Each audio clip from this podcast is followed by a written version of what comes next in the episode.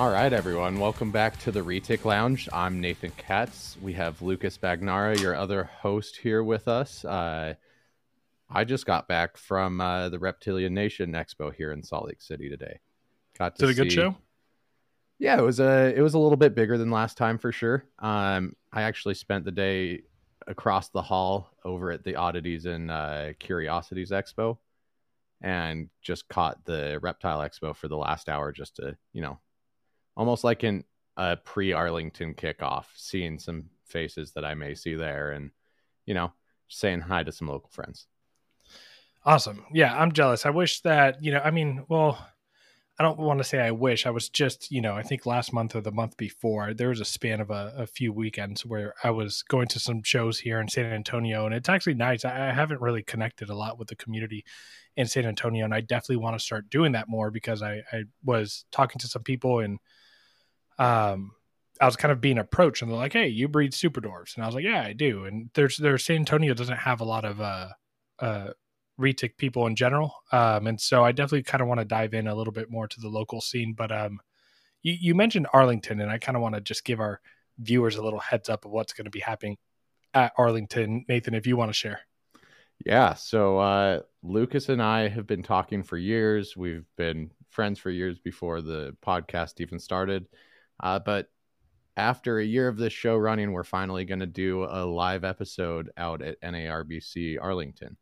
We're not sure the specifics of uh, when and where it's all going to be recorded, but uh, you guys will come along for the ride with us, you know, be able to ask questions, that kind of thing but I'm excited. Arlington's one of my favorite shows. Like, just really good people there, really good hang.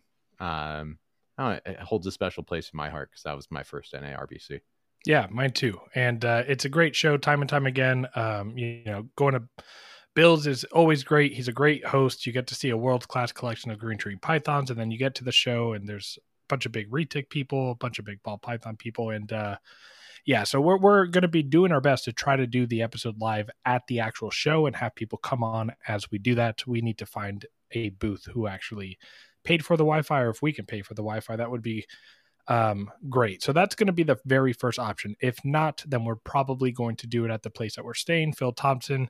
Um, shout out to Phil for being a great host at Arlington's before. Nathan, I'm excited that you get to go and see his collection and get to see one of your hatchlings that My you actually sold him. golden child girl that is, I, I actually sent a You picture of her to someone earlier today because of, you know, just how Perfect gold looks. job. Uh, but I just want to give a quick shout out to Bill Stiegel because uh, during that first uh, Arlington NARBC, it was like months after I hatched my first super dwarf clutch. Um, he had seen it, and I had no idea I was on his radar at all. And you know, came up to me while I was at the bar and just congratulated me on my clutch and Nice. was just really kind to me. So it, it, it was really impactful for me uh, at the time as a new breeder. So it was it was just really cool. So thanks, Bill. Yeah, Bill's one of those guys that you know he is known by everybody. Not like like not in just like green tree pythons and chondros, but like he is known across and like and it's crazy because he kind of like stays behind the scenes and he posts his pictures and stuff, but like he, he's not always out there being flashy and uh yeah, stand up dude and I'm excited to to get to hang out, have some wine with him. But um How how Yeah. he doesn't need to try to be flashy when he has those crazy clutches. I mean, I can. right, they do it for him. They're insane. Yeah. Um, and I'm picking up my first green tree python there that weekend, so I'm excited. Whether you're just getting into retics or you've been breeding for years, the first place you want to visit is Stewart Design. More and more breeders keep showing up at shows on Morph Market and are all over social media. Sometimes it may feel possible to get anyone's attention. Stewart Designs helps small businesses like yours do big things through brand clarity, helping entrepreneurs to start and scale businesses that are easy to know and love. Their work can help any company or industry, but they've done a ton of work for ours. Stewart Design created the brands for USARK, Canova, Reach Out Reptiles, Coiled, and dozens of other well known reptile breeders. Like many of us, the owner of Stewart Design, Blake, is a keeper and breeder who fell in love with retics through first working with Garrett Hartle. Although Stewart Design does a lot of corporate work, Blake has a passion for working with people in the reptile industry. Stewart Design can help if you're just getting started or you're ready to take things to the next level. You're struggling to stand out and build your presence online or at shows? You don't want to be like the other guys or get lost in the crowd, and you want to make your own way doing what you love. And also, you have big ideas and know your business is special, but you need help sharing it with the reptile community. If something here resonates with you, reach out to Blake and have a conversation. To learn more or get started, visit stewartdesignbrands.com or call them at 855 SD Logos. Clear brands own markets. Stewart Design helps create them. If you are in the market for an enclosure for your reticulated python or any other one of your reptiles, Focus Cubed Habitats is your one stop shop for not only the best looking cages on the market, but also provide amazing features and add ons to your cages. We partnered with Focus Cubed Habitats because they continue to innovate and change the way we house our animals, unlike any other caging company out there. Their cages are designed intelligently and provide the most stylish and secure housing for your animals' comfort and well being. Visit focuscubedhabitats.com for your animal's caging needs. Again, visit focuscubedhabitats.com for some amazing and stylish enclosures. We also want to thank VivTech Products for being an affiliate sponsor of the Retic Lounge. Stop by VivTech Products for the best UV spectrum lighting on the market that will enhance and improve your snake's overall well being and health. Visit vivtechproducts.com and use the code ReticLounge23 today for 15% off. Again, visit vivtechproducts.com and use our affiliate code ReticLounge23 today for 15% off. Looking for the perfect accessories for your hatchlings or juvenile retics? Look no further than Heli Guy Serpents. Our sponsor, Chris Sexton, is coming in hot with an amazing 3D printer creating top notch perches and other caging accessories for your beloved pets. Enrich your Retics environment with their high quality products. Use our promo code TRL10 for a 10% discount on your purchase. Visit them today at heliguyserpents.com and start giving your pets the best. Heli Guy Serpents, the premier source for 3D printed caging accessories. Again, that's www.heliguyserpents.com and use our promo code TRL10 for 10% off all of your 3D printed accessories today. So, episode 59. Um, we're going to kind of jump in. This is not like a, a uplifting we're, type of episode. We're going to treat this like a real podcast, Lucas, and just talk. Yeah, we're just we're talking. We're we're going through it. We got no list, no script. Um, and uh, it yeah, definitely not like an uplifting type of episode, but one that I think has a lot of value to it. Um, for those of you that don't know, I had uh, my second, no, my third retic that I ever owned uh, was a 25% Kalatoa, 25% Madu, so 50% Superdwarf, amelanistic albino. His name was Dwigged. Um, people know. Oh, I thought it was Dwight. It's it's Dwigged. So if anybody watches The Office, um, there's an episode where uh, Michael Scott writes a script, like a manuscript of a movie, and um, he was writing the uh, characters that he worked with in the movie, and then replaced them all with other names. And there was like a stupid assistant that was a robot in the movie that was his assistant Dwight, but he misspelled it as Dwigged, so it didn't autocorrect. And so there was one Dwigged left in the script. Oh. So his name is Dwigged. Um, but um, yeah, so, I still uh, remember when you got that snake. Like I, I remember the excitement you had for him.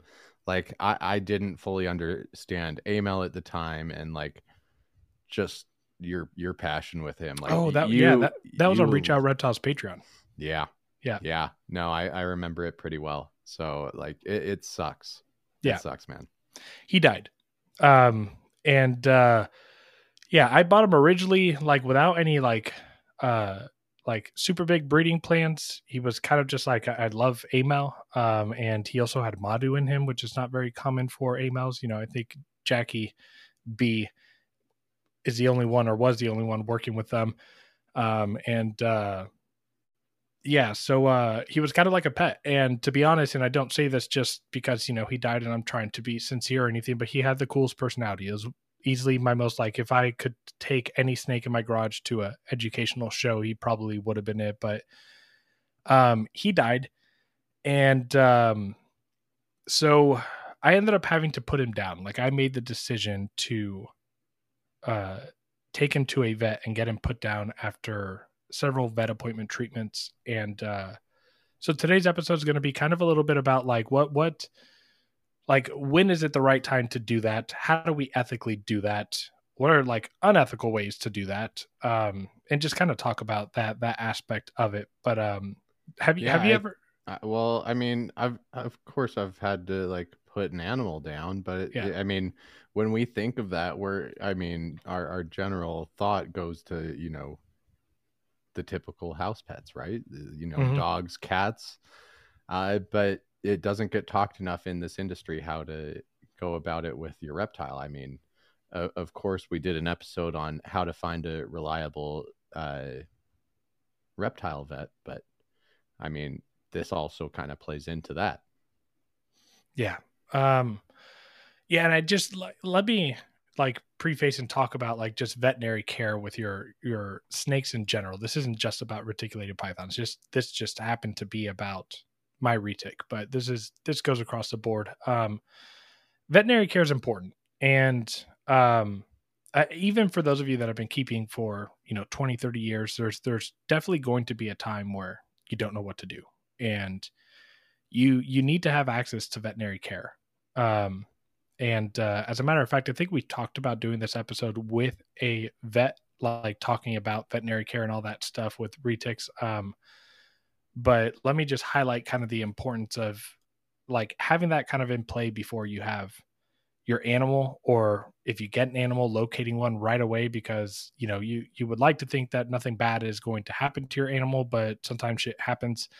Um and uh it, it's super important to to have. And not do it on your your own if it's something that is you know outside of maybe a a, a wedged tooth or Yeah.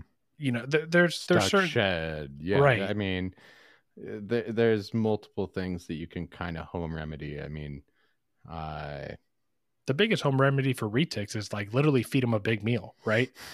Like that. I'm serious. Like I've Yeah. I've had some snakes that have caused like injuries, or I've done this, or I've done that, and um, you give the them a only big other meal, thing I can think of is like inverted hemipenes, like right? the few right. ways you can go about treating something like that. But or or like a prolapse, right? I, I had a Yeah. female here that had like a little tiny prolapse. It wasn't anything massive. It was literally maybe like a centimeter and a half that was sticking out. Put her in sugar water. Um, it, it went back in a little bit. You know, you use neos uh, like a, a neosporin and mineral oil, and you you kind of push it back in. You hold off on the feeding, and was able to do that well. But like it, it that would have gotten any more chronic or any more intense where there was a lot more coming out. Like a vet would have been absolutely necessary. Um, so yeah, just a little disclaimer: like vet care is super important with this, um, with with keeping any reptile. And the reason why, I mean, any animal, but the reason why I'm emphasizing reptiles is because it's not easy to find an, exotic vet for a lot of people. so, so we're talking about Dwight or Dwight. Sorry, let me uh, correct myself. You could say Uh, you could say Dwight. I'm gonna try to keep keep his name sacred. Uh, but uh, we we've talked about you know you coming to the decision of having to put him down. Let's kind of talk about you know just w- what was going on with Dwight or Dwight, Dwight, Dwigged, dwigged. Dwight. um Okay. dwigged um but um yeah so uh probably about like 15 months ago um i out of the blue out of nowhere i took him out of his enclosure and i realized when i put him in his soaking tub that he had some lumps on his upper third of his body. So like there was one just below the neck that was a lump. There was one on the other side that was kind of a longer lump. Um and that was weird right? Like i was like oh what what the heck happened? Um and so i decided to um You didn't decide to play Doctor Pimple Popper. no i didn't decide to do that but but what i did do was you know my my good old what has worked for a lot of things is fed him a big meal uh put him into a shed. He shed and when he shed it went away. And i was like okay. And it went away for about four weeks. Um, but then it came back, and when it came back, it was like just one side of his upper third was really swollen, like almost the entire upper third of his body was just like sticking out big time. Um, and that's when it got like alarming, uh, and I was like, okay, time to make a vet appointment. Um, now, granted, um, in my collection, I've never had a case of the worst thing I've ever had in my collection is a uh, is mites. Uh, I, have never had a respiratory infection in my collection. I've I've never had uh, anything that that would. Th- this is the first snake, and it happened, you know, a year ago, where I took him to the vet for the first time. That I actually had to take one of my snakes to the vet. So I've been very lucky over five and a half years of keeping, and I've only had to take one snake. But, mm-hmm. um, so I took him to the vet, and I was thinking like, okay, let's see what these lumps happen. Like when I would feel the lumps, by the way, they were, uh, they didn't feel fluid like, but they weren't rock hard either. Um, and so the very first thing that the vet did was um, stuck a needle inside one of the lumps um, to see if like and and pulled it out, um, and no fluid came out, like no no blood even came out. Um, and uh, so he's like, okay, well, it's not an abscess, like it's not pus. There's no fluid coming out, and so he did a cellular culture. So basically, he put in a needle, he drew back, he got some of the blood cells um, extracted. He looked at it under the microscope, and he said everything looks normal. Um, and so by the way, the vet at the time, or the vet that I have, Dr. Koch, he's probably one of the best exotic vets in the country. He's a vet for the San Antonio Zoo here. He has over 15 years experience working with um, large constrictors. And on top of that, there's a very well known vet that's on Instagram that she's based out of Dallas Fort Worth area. Um, I'm forgetting her name, but she's super popular on social media. Um, I mean, he even was her, you know, the the the mentor for her and like getting her license and all that. Um, so super qualified. This wasn't like a, a, a crappy vet. So he's like, I've never seen this before. He said, since it's got away before, he's like, have you switched beddings? What kind of cleaners do you use? All that stuff. And the very first step of action was just like, get him back on paper because I had switched to Aspen, mm-hmm. get him back on paper. Like basically, he was trying to see if there was any allergic reaction because he was eating normal, didn't have a respiratory infection, everything was fine besides these bumps coming and going. So he went through another shed cycle and they went away and they ended up coming back. So took him back to the vet and this time we ran some blood. We did a viral testing, uh, full viral testing. Can I um, ask how uncomfortable he seemed during these times when these flare ups would happen? When the flare ups would happen early on, it really wasn't too bad. It wasn't until towards like this, the last like four to six months where um, I hated getting him out or I hated giving him a, a antibiotic.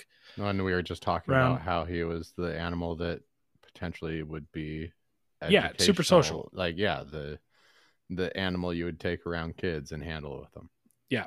Um and uh so yeah he it wasn't until the end but like pretty standard. Like nothing he didn't seem like he was uncomfortable and uh, was acting normal, eating normal, shedding normal, pooping normal. Everything was normal besides these lumps would come and go. But the second time around, we did a, a blood panel, and um, the blood showed that his uh, white blood cell count was high, which is indicative of an infection. And so they prescribed uh, a round of 10 antibiotics of man, I'm gonna forget. It's the antibiotic that you can that you're you're supposed to keep in the freezer. Someone is probably gonna drop it down in the comments. Oh yeah, I I even like kind of I, I want to take a stab at it, but I'm not going to, just at risk of being wrong. Right, exactly. So can't think of it off the top of my head, but um, so he did that, um, and uh, it went well. Like by injection five, all lumps were gone,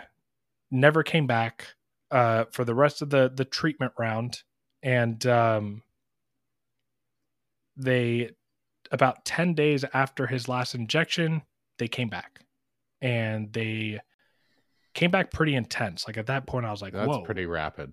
Right, like ten days after, and I was like, "Whoa, this is." Like 10 days after the antibiotic round, it was the worst at that time that I had seen it. And I was like, this is weird. Um, so set up another vet appointment and we did another viral testing just to be sure. Um, and we did really intensive blood work, like liver functioning, um, any fungal. Um, there's a, a fungal. Did you exam. ever do any uh, fecal samples? Yeah, yeah. Okay. That that was one of the last things, and there's no parasites. Um, and uh, so no parasites, and they also tested for that one virus. Again, I'm not a virologist, but there's a virus that you test through fecal. Um, so basically, any virus that's out there, um, we test it for, and then, uh, we you know we did the fungal blood work, we did uh, a specific like uh, infection blood work, um, and nothing was coming up. And again, this top tier vet and me and another vet, exotic vet that worked there were just all like at this point he brought in the other vet who again he kind of like supervised through. Um and we just didn't know. Um and at this point I was well over two thousand dollars in mm-hmm. with all the different exams and everything that we had done. Um I was changing up his feeding by the way. He, you know, rats, uh uh birds, pigs, rabbits. I, I was trying to see if he just was building a sensitivity to a certain type of food. Yeah, I don't know. Throw, throwing everything at him. The, no, yeah. I get that. I, I was going to bring this up later, but just uh, kind of in the stuff you were mentioning, I feel like it's appropriate now. Uh, are, are you going to get a necropsy done with the same vet? Because I feel like this could be uh, uh as valuable for the vet in the long run as it is so for um, you know the the community as a whole, maybe the veterinary community. Yeah, I'll I'll in get back in terms of retic care. Yeah, I'll I'll get back to that. Um, mm-hmm. because I want to that that's going to play a part in what I'm about to say, and I'll, I'll yeah, that's why I wanted to hold it for later, but I was like, ah, it's. I mean, it's like... it's it's a good question. Um, yeah, but we're almost at the end of the story here. Um, uh, so at, at that point, um, the vets looked at me and they're like, "Listen, we're we're gonna." It, it, seemed like the antibiotics worked really well, but maybe we didn't do them long enough, and some infections might take a little bit longer. Um, Hell, I was on my antibiotics for the better part of a year before yeah. I was cleared for surgery. So yeah, I yeah, I mean, it makes sense to me. Right. So they're like, okay, this worked. So we'll do it again, but instead of for 10 injections, we'll do it for 20 injections every three days. So that that is a um I don't know. I'm not a I'm not a math person, but I think that's two months worth of injections. Um, and uh, this this is getting more recent. Um, and again, every blood panel, every viral panel, bacterial panel, nothing was standing out and coming up. Um, only that his white blood cells were high, indicating that he had some form of infection. Um, yeah, he's fighting something. He's fighting something, and so um, you know, I had him in a, a, large ARS rack at the time. I switched him over to a five foot enclosure. Um, you know, changed beddings a bunch of time, put him back in the rack, like did everything I could to try to see if there was anything in the husbandry aspect that I was doing that was screwing him over. Um, but nothing seemed to really make a difference. So uh, I'm going through the injection rounds and I'm noticing really no improvement. Like they would come and they would go like they used to, but it was during like his sixth injection no seventh injection that I looked at him and it was one of the it was probably the worst at the time that I'd ever seen him and I was like this doesn't make sense to me. This is the seventh out of 20 injections. He should at least slowly be improving at this point and he looks worse than he ever has. So hmm. I called the vet, let them know. They said kind of continue with treatment.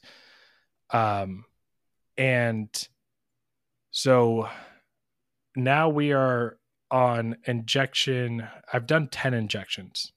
Um, and on the 11th injection, and this happened, I mean, from the time that we're recording, I don't know, by the time that this releases, like less than two weeks from when you guys are hearing this, um, I went to go give him his 11th injection and I looked at him and it was the worst I had seen him. And throughout this entire process of giving him these injections, his discomfort like dramatically like increased restraining him to give him an injection was a nightmare. Um, getting him out, even to put him in a tub to clean his enclosure, nightmare. And not that he was an asshole or anything, but just like just barely touching him, he would flinch and thrash. He was uncomfortable. Yeah, yeah, right. Um, you know, I, I definitely am not a not a snake psychologist, so you know, pain is probably the right word, but the way that I can at least accurately describe it, he was clearly uncomfortable. You spend enough time with your animals, doesn't matter what it is, you're gonna you're gonna notice when that time comes. Yeah. I mean, I know all of us that have had dogs, you know, that last to an old age and just die of natural causes or, you know, are getting close to the point of being put down. There's just comes a time where it's just you're keeping the animal alive more for your comfort than their comfort. Right. Um and I was just hoping that like at one point during this round of antibiotics I would see the improvement that I saw in the first round. Um yeah. But when I opened that tub up on that Sunday, um, or I opened up the rack, um, large ARS rack, by the way, it's five feet long, so I'm not keeping a, a four and a half year old retic in a you know FP seventy. Um, in case anyone tries to come at me. Um, you, you keep my tiny hatchling that can fit in the palm of your hand in a giant ARS huge tub that's meant for adult boas right. in a naturalistic enclosure. So I'm just yeah. just saying, dude. we can silence that right now. There's a lot of keyboard warriors out there, but anyways, um, and I opened it up and I looked at him, going to give him the injection, and I, I tapped him with the hook, and then I tried just picking him up because he, at this point, the lumps were, they were starting to even look red on the bottom side of his belly. The scales were kind of just like flared up. You can tell that it, just it never looked that bad before.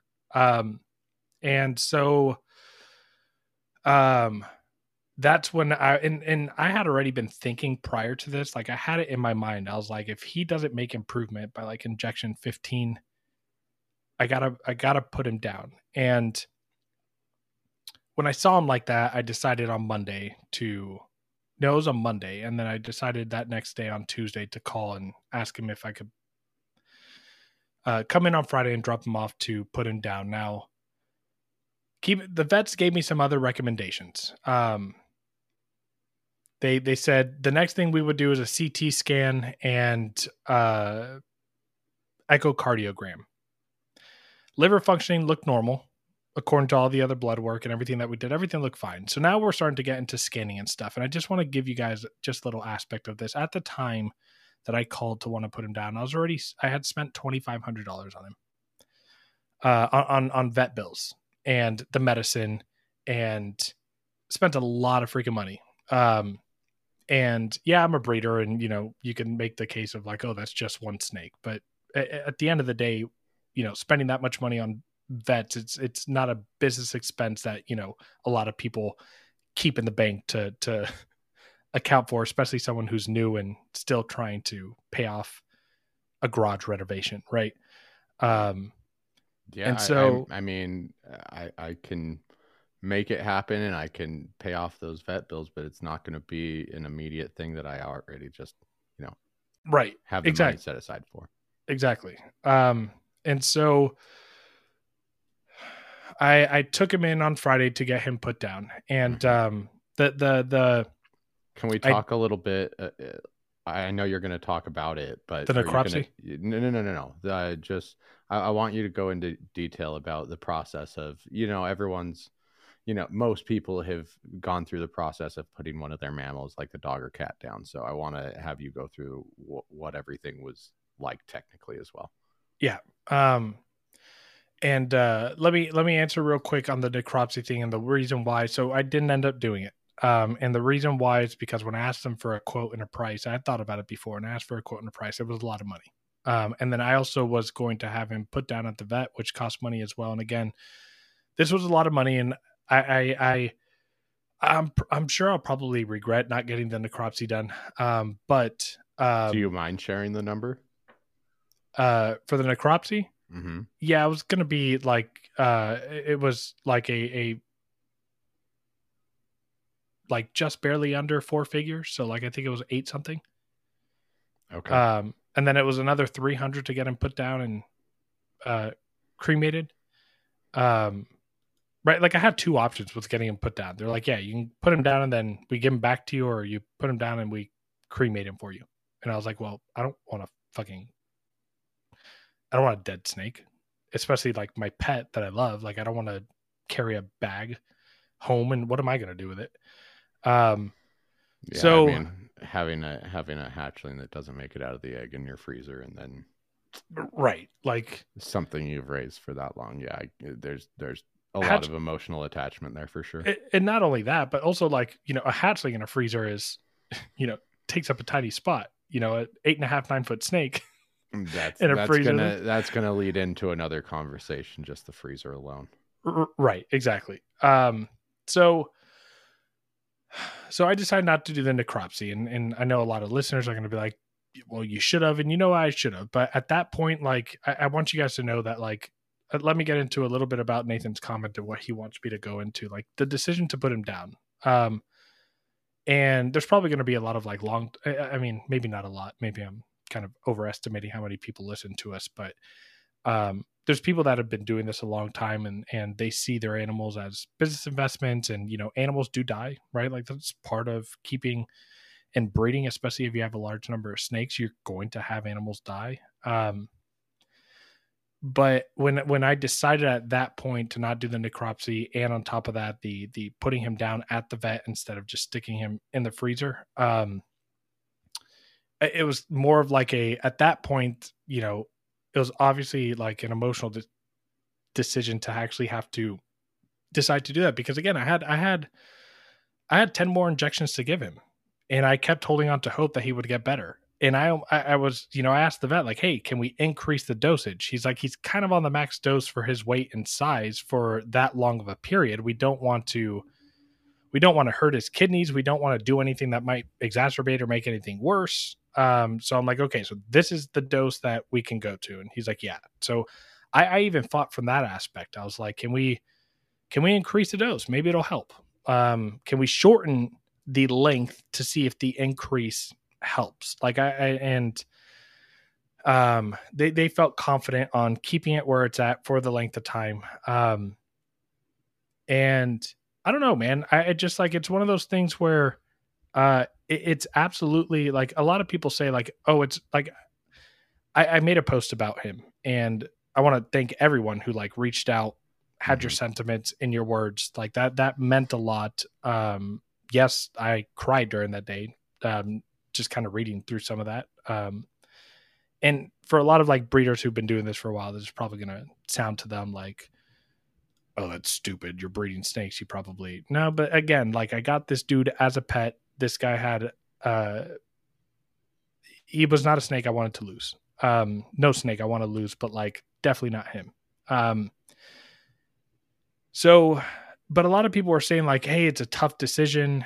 and a lot of people are saying that but i'm going to be honest like that that day that i saw him and I, I didn't even give him his injection that day because i made that decision on a dime where i was like it so it really wasn't that hard of a decision. Like i looked at him and i was like i have to. Hmm um, because he looked miserable. He didn't even want me to touch him, and and this was his second round of antibiotics. So at this point, he's had twenty injections total, and there were times where I'd give him his injection, he wouldn't even put up a fight because he like he knew the drill. Um, and this is a time where like I, I tapped him with the hook and just like bucked me, and I knew he's not going to bite me. So I went to go pick him up, and he just really quickly ran away from me. Like it was just, it was very different. Um, and it was an easy decision. I was like, I'm going to do this. Hmm And the reason why I decided not to do the CT scan and anything else is because I made it's a really fine balance when you have a business breeding these animals, but you also love them to death. But from a business perspective, um, hopefully this doesn't sound too terrible, but from business perspective, I spent 950 on the snake. I'm already $2,500 deep in, in vet bills. Uh, echocardiogram would have been another $850. Um, a CT scan would have been an additional thousand dollars. They wanted to do that at the same time to rule out two things. So we're we're talking about a lot of money. Um, and uh, I just I, at that point, um, that was going to take a lot more money. Again, that's the business side talking, but then again, that's a lot more time that he was miserable. And so I just I, right, that's that's the ultimate thing to me. Like if it if he were not uncomfortable, it was just superficial lumps, and you know he wasn't acting out in pain, then that's one thing. He's acting out in pain, like it's that's where it becomes that easy decision. Yeah, and it, it I don't think in the end of the day your ultimate motivation was based on the amount of money that you spent on him. No, not no, not at all. And I, I mean, it, it, played a portion. So, like when they told me when I paid for the second round of antibiotics, and they told me what the next steps would be if this was not effective, that was going through my mind. Business wise, at the time, I was like, I don't know if I'm going to go this far into it. Um, but the decision to have him euthanized um, was an easy decision because I I put him first over me. And I guess I guess that's one thing like if we're going to teach anything about this and we're going to talk about like what it takes to kind of come to this decision is a lot of times we get caught up in our emotional aspect in our attachment to these animals and that's very easy to do. And it's not wrong of you guys to do that. It's totally okay for you guys to do that because if you love your animal you love your animal. It goes for a dog cat reptile doesn't matter um, and you don't want to see them dead. Um, but fortunately for me, and I mean, again, I, am a therapist in my my day job, um, and I don't even know how healthy of this mentally. There's a, a, a switch that I guess I was able to to you know turn on and off, and um, I made it about him from the get go instead of worrying about me. And I I knew that if I made it about him and I had to put him down, that the I would then make it about me afterwards, right? Like the you know mourning, grieving process, all that stuff. Um, and if you guys don't think grief or mourning happens with animals or pets, like it absolutely does. I'm sure anybody listening who's lost an animal that they loved, um, it, it sucks.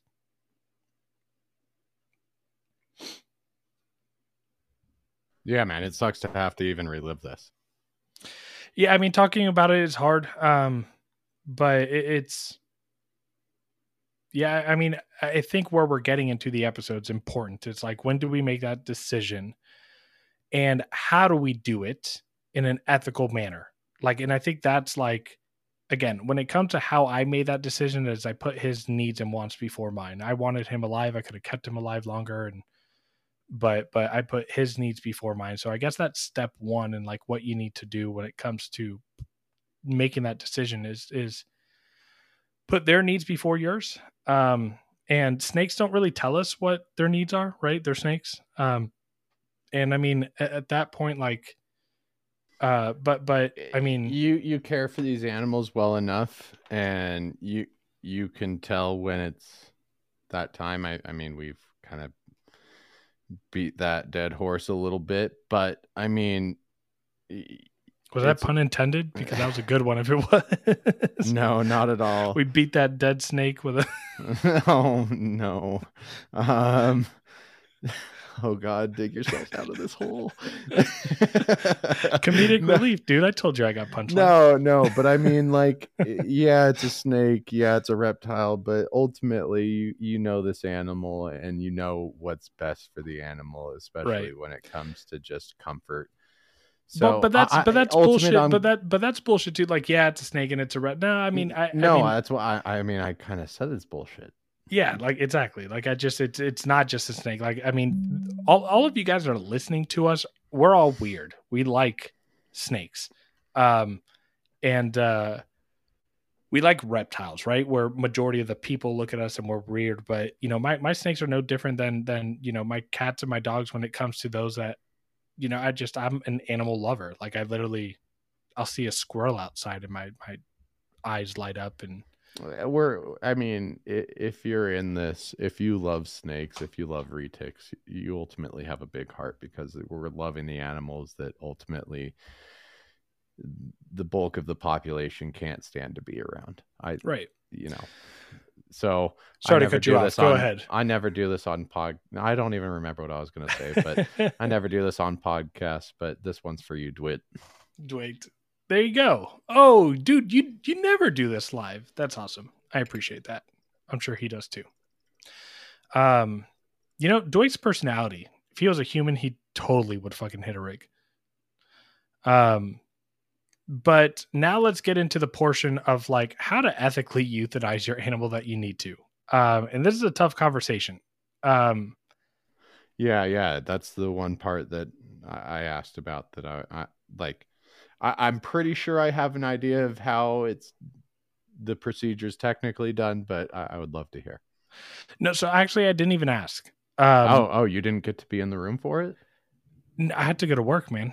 I, I so Oh, being a therapist, That's my awful. yeah, my schedule is full, and um, you know, you, see, and this is whether you believe in the universe or you believe in God, whatever the case may be. I believe in God. I'm a Christian. Um, I, I really think that that was a day like I had a full schedule of six clients, and um, I had cancellations and no show. I only had to see one client that day, um, and it happened to be a client that that, um, you know, was a, a, a teenager that was you know it's a client that I really really enjoy seeing. So, um, that that was really relieving. Like it allowed me to get to work, um, to sit down, breathe. I had some tears. I, I got to kind of make my post for him, um, and uh,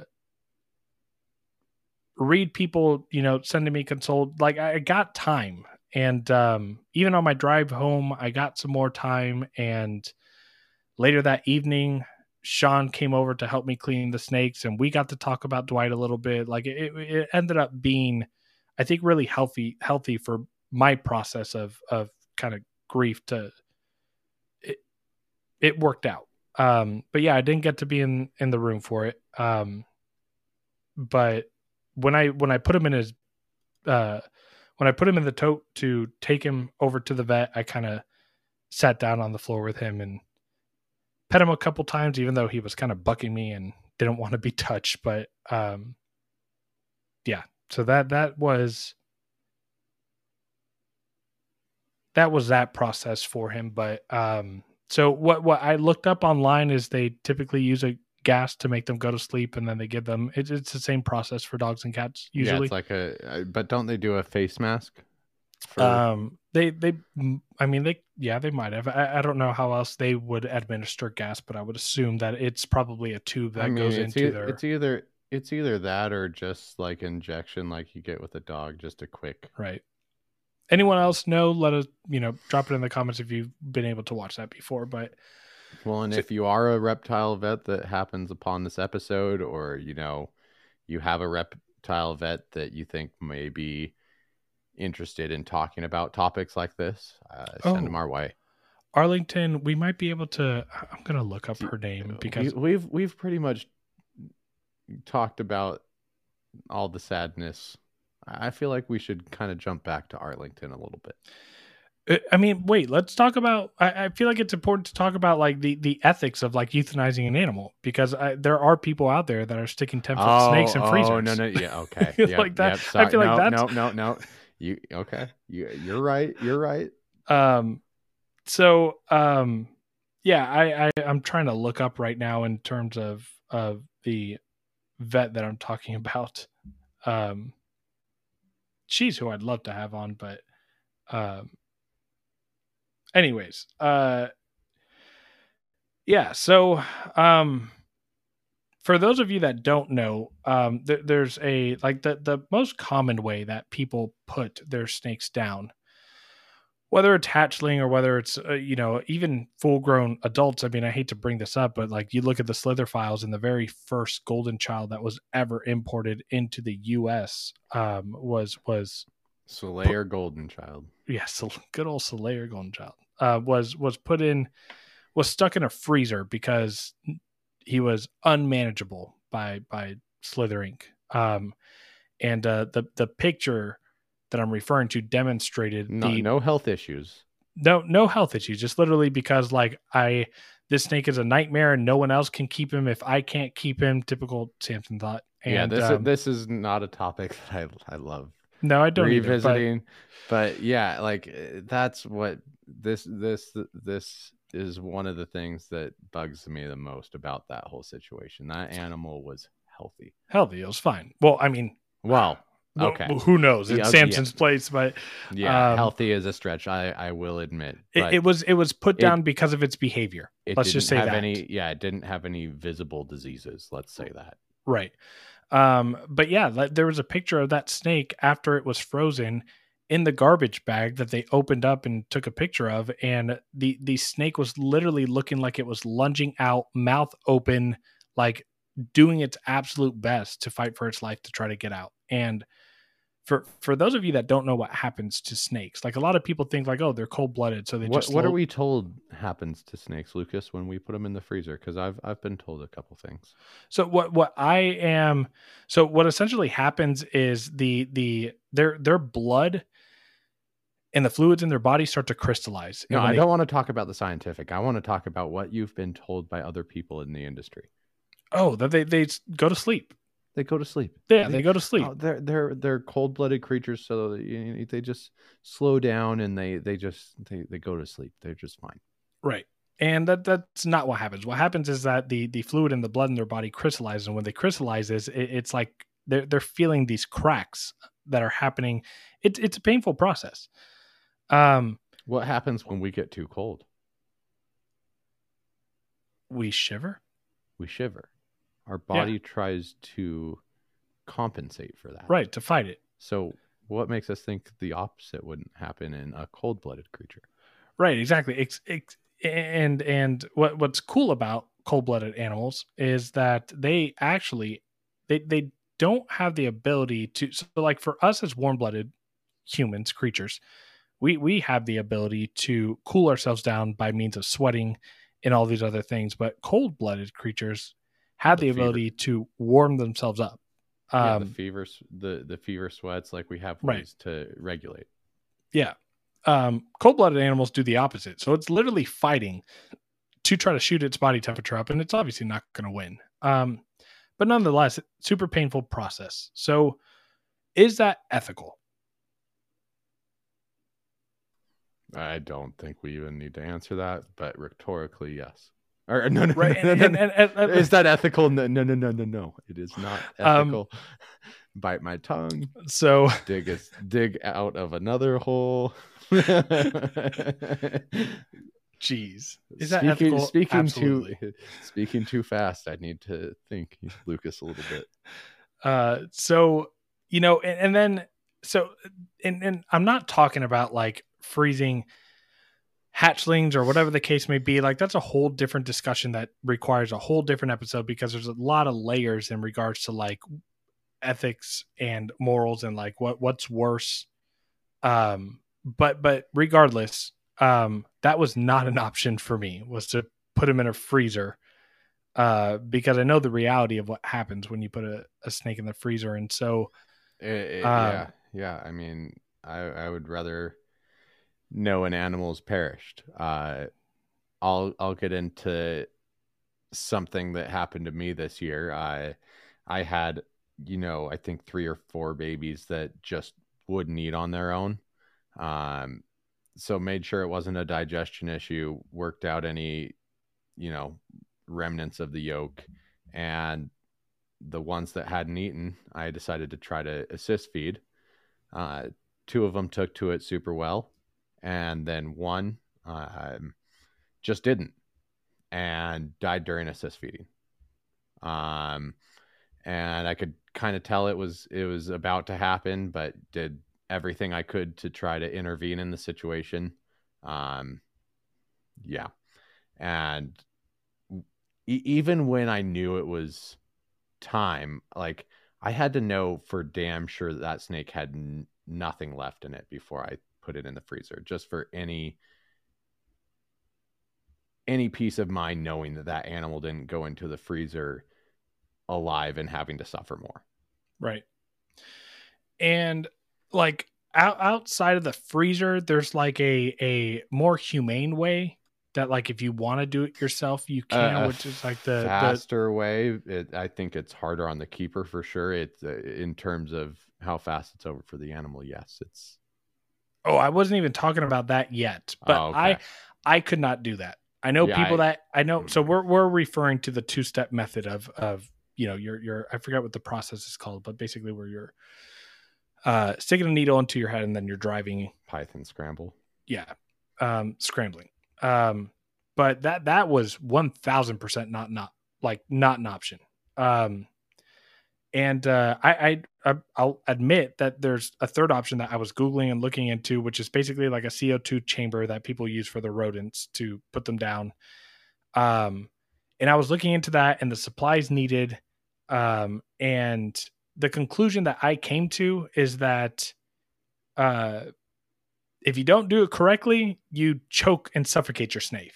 And I was not about to do that for the first time with my snake that I you know, I obviously was was not just like a, a fiscal financial breeder type of point of view with this animal. Like I, I I kept asking myself, like, what what if he did choke and die and I didn't know because he was in a chamber and I couldn't see him and like what what if it wasn't just like him going to sleep and then dying and I, I didn't want to live with that.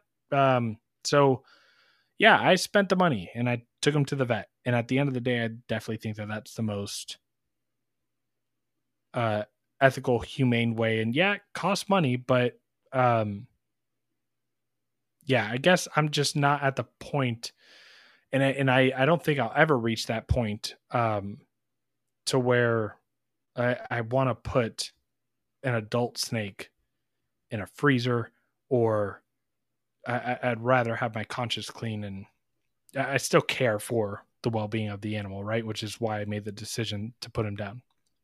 Yeah. It, it sucks. Uh, this is the, this is the first year I've lost an animal in terms of reptiles.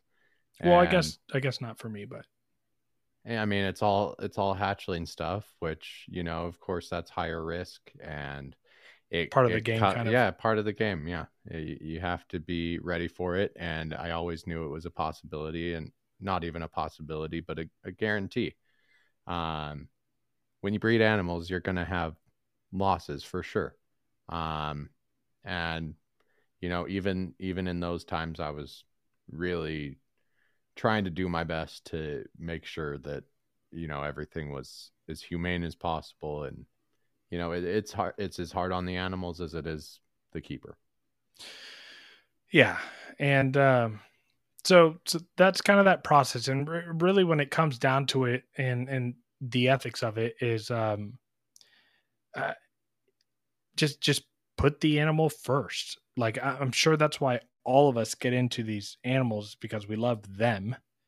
Um and so the day that they die still love them in that way right? Like don't don't lose sight of that um, because you start producing and breeding and have uh you know clutches not working out for you and you're in business debt or whatever the case may be that that drives people to the the easy route. Um e- even i will say this it cost me $320 to euthanize cremate and get like the little clay memorial and the the the little ashes. Like i'm gonna have his ashes and i'll have a, a, a clay printing of his his head.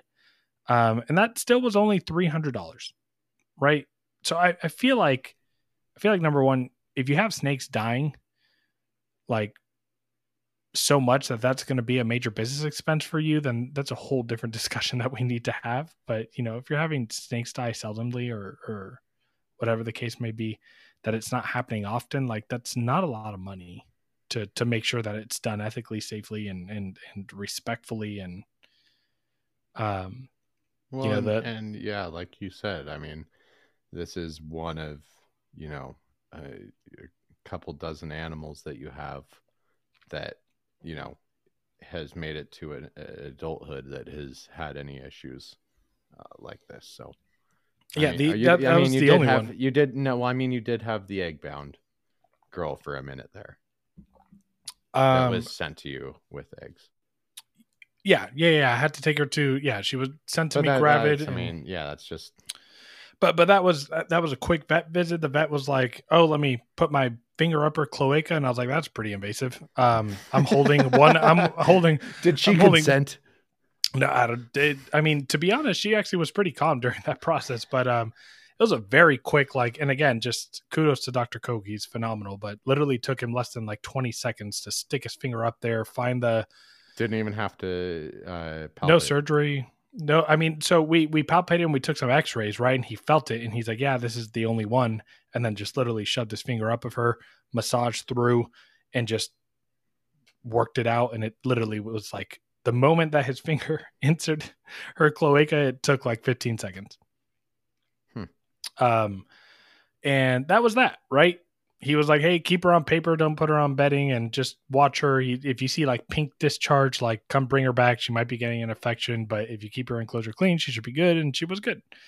Um, Yeah, that's the only instance I can think of in terms of any other adult animals that you've had. yeah, I've never. I, I- so she was the very first and only snake I've had to take to the vet, and then you know Dwight's whole process was was my second experience. But um, the the biggest thing that really sucks about this whole thing would would see even I said Dwight. Um, I, I was about to call you out, but I was like, it's it's his time of grief. I'm not. No, so. I his name is Dwight, but so many people I've called him Dwight. I, I say it naturally. Um, but um, yeah, the the worst part about this was again that this was a snake that was awesome to chill with, awesome to handle. Um, Jennifer of Mod Exotics, Phil, uh, of cold, uh, what is it, Thompson Cold Blooded, uh, uh, Jordan or Joey Carpenter. is not keeping snakes anymore, but they got to come over and they got to hold him, and they they they can attest to, you know, they held my Kayuadi, the wild caught Kalatoa. They held probably a dozen or, or close to a dozen snakes that day, and every single one of them were just obsessed with Dwight. Um, and the worst part about this, and the part that really like hit me the most that sucked was just the fact that, um, his last 15 months that I got to to spend with him was me being terrified that he had something that would spread to my collection. And even after all the viral negative, you know, and, and the the bacterial negative and stuff, I was still just not willing to risk that. And yeah, 15 months of just minimal interaction, putting him in a tub, cleaning the enclosure. Um, that's the worst part of it is that I didn't actually get to enjoy him for over not I mean I still enjoyed the time that I had with him, but but not how I used to with him. Um I, I handle my animals. Even when I'm busy as hell, I take the time to do that. Um and I I did not get to do that with him because I was just too scared that it, it was going to impact other animals. So um so yeah, that that's kind of the worst part of it all, other than him, you know, not being alive right now. But but Yeah, yeah, on on the behalf of you know me, you know, the general uh retic community. I know our Discord too. We're we're super sorry for your loss, man. yeah yeah and I, I appreciate you and everyone that that reached out and said something um and uh yeah i mean people you know even texted me messaged me commented on the post whatever the case may be um you know even some of the bigger mainland people you know had something to say i think that a lot of you people had you had big plans for him. yeah i mean again he started off as a pet with no big plans but yeah i was gonna work with uh i was gonna call them snowmells i was gonna do a Amel Mhm. snow project and motley Amel snows I and- remember the passion when you were talking about those eyes. I was yeah. I, I was hoping to create, you know, those Amel red ruby eyes with the the silver eyes, like a really crazy. I was hoping what would be like really pink bright eyes, whatever the hell it would have been. I But would think like almost peachy, like almost like ashy peachy. right, right. Um, and uh, so yeah, definitely don't get to to see that out through. I was super excited about that once the brain kind of clicked and you know I started getting into kind of breeder mode and and uh, seeing what I could do with the animals I had bought prior to me, you know, even having having an idea that I was going to breed. But um, yeah, that that it's a bummer not being able to to pursue that, but but definitely doesn't compare to losing him. But um, but yeah, anyways, thank you to everyone who did reach out. Even some of the bigger mainland people were reaching out to me. And I, and what I was saying was, I think that, um, I, I think a lot of people that have lost snakes that they've loved and have had to go through that. It's just something that you don't like. And so you automatically feel for someone who has to go through it as well. Yeah. Um, so Arlington. Yeah. Uh, second one. First time doing the podcast in person. It'll it'll be interesting. Uh, yeah, I, I'm I'm excited for it, man. Uh, always excited to see the people there. Always excited for the auction. Uh, the auction was a blast. Third year as a breeder, like you should you you. I, I'm I'm really excited. Like this is the first year uh, I've been to any NARBC that like I just feel good about where I'm at. Yeah, yeah, yeah. Me too. And and you'll get the opportunity. You'll sit at the VivTech table with us. I I, I love Ryan. I mean, yeah, he he made uh, he was one of those people at my first NARBC that like just went above and beyond to make me feel welcome into the community. I mean, first night I was there with my uh, with my ex fiance, and uh, she's she's kind of like like to keep me to herself and not like to socialize outside. And uh, Ryan pulled us aside and you know made us talk for the night and got us pretty lit at the bar. And uh, you know he he just he got us to talk until we couldn't hang anymore. We're like, all right, we're too like right too out of it. We have right. to go back. Yeah. So like, yeah, he he was one of those people that just like made this a hobby that I I continue to strive to just be better in. Right, and that he he has this like passion that's very infectious. So shout Oh, out to ins- Ryan It's and, insane.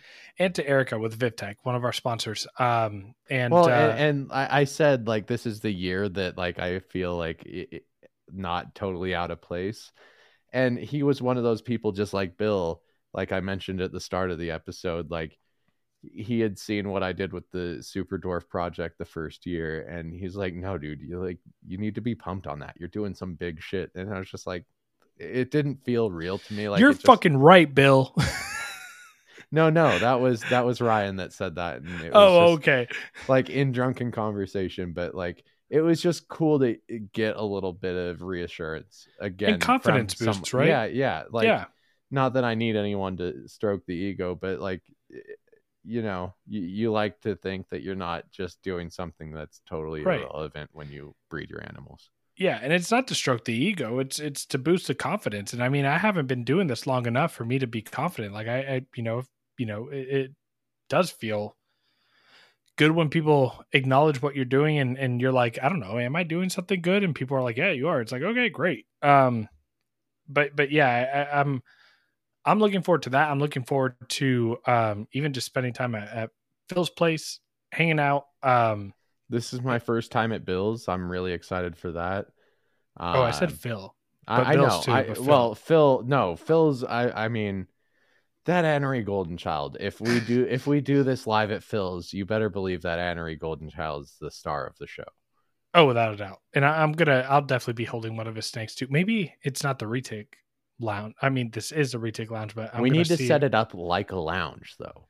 Since this is the first live episode, we we have to like Oh, we aesthetically set it up like you know, We- like almost like a cigar lounge or something like that. we won't be able to do that if we do it at arlington Well, I mean, the closest thing I've seen, and this is only for Patreon members, and this was a really early release, but you can go back in the archives and look for it.